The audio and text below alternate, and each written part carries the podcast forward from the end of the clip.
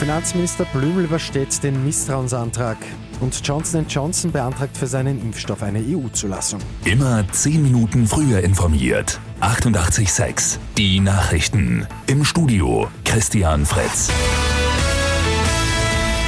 Gernot Blümel bleibt Finanzminister. Der Misstrauensantrag wurde mit den Stimmen der ÖVP und der Grünen abgewendet.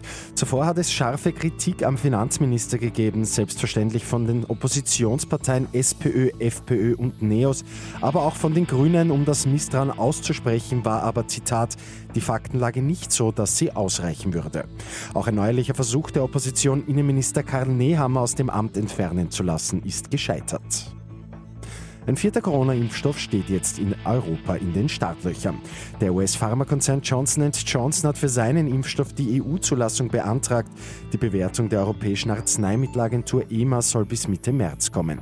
Ein Vorteil des Johnson Johnson-Impfstoffs ist es, dass es im Vergleich zu den anderen nur eine Impfdosis für eine Immunisierung braucht.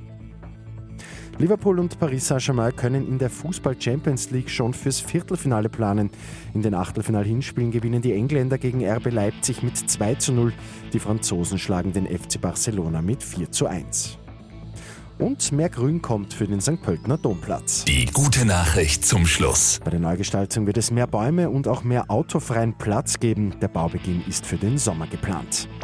Mit 886 immer 10 Minuten früher informiert. Weitere Infos jetzt auf Radio 886 AT.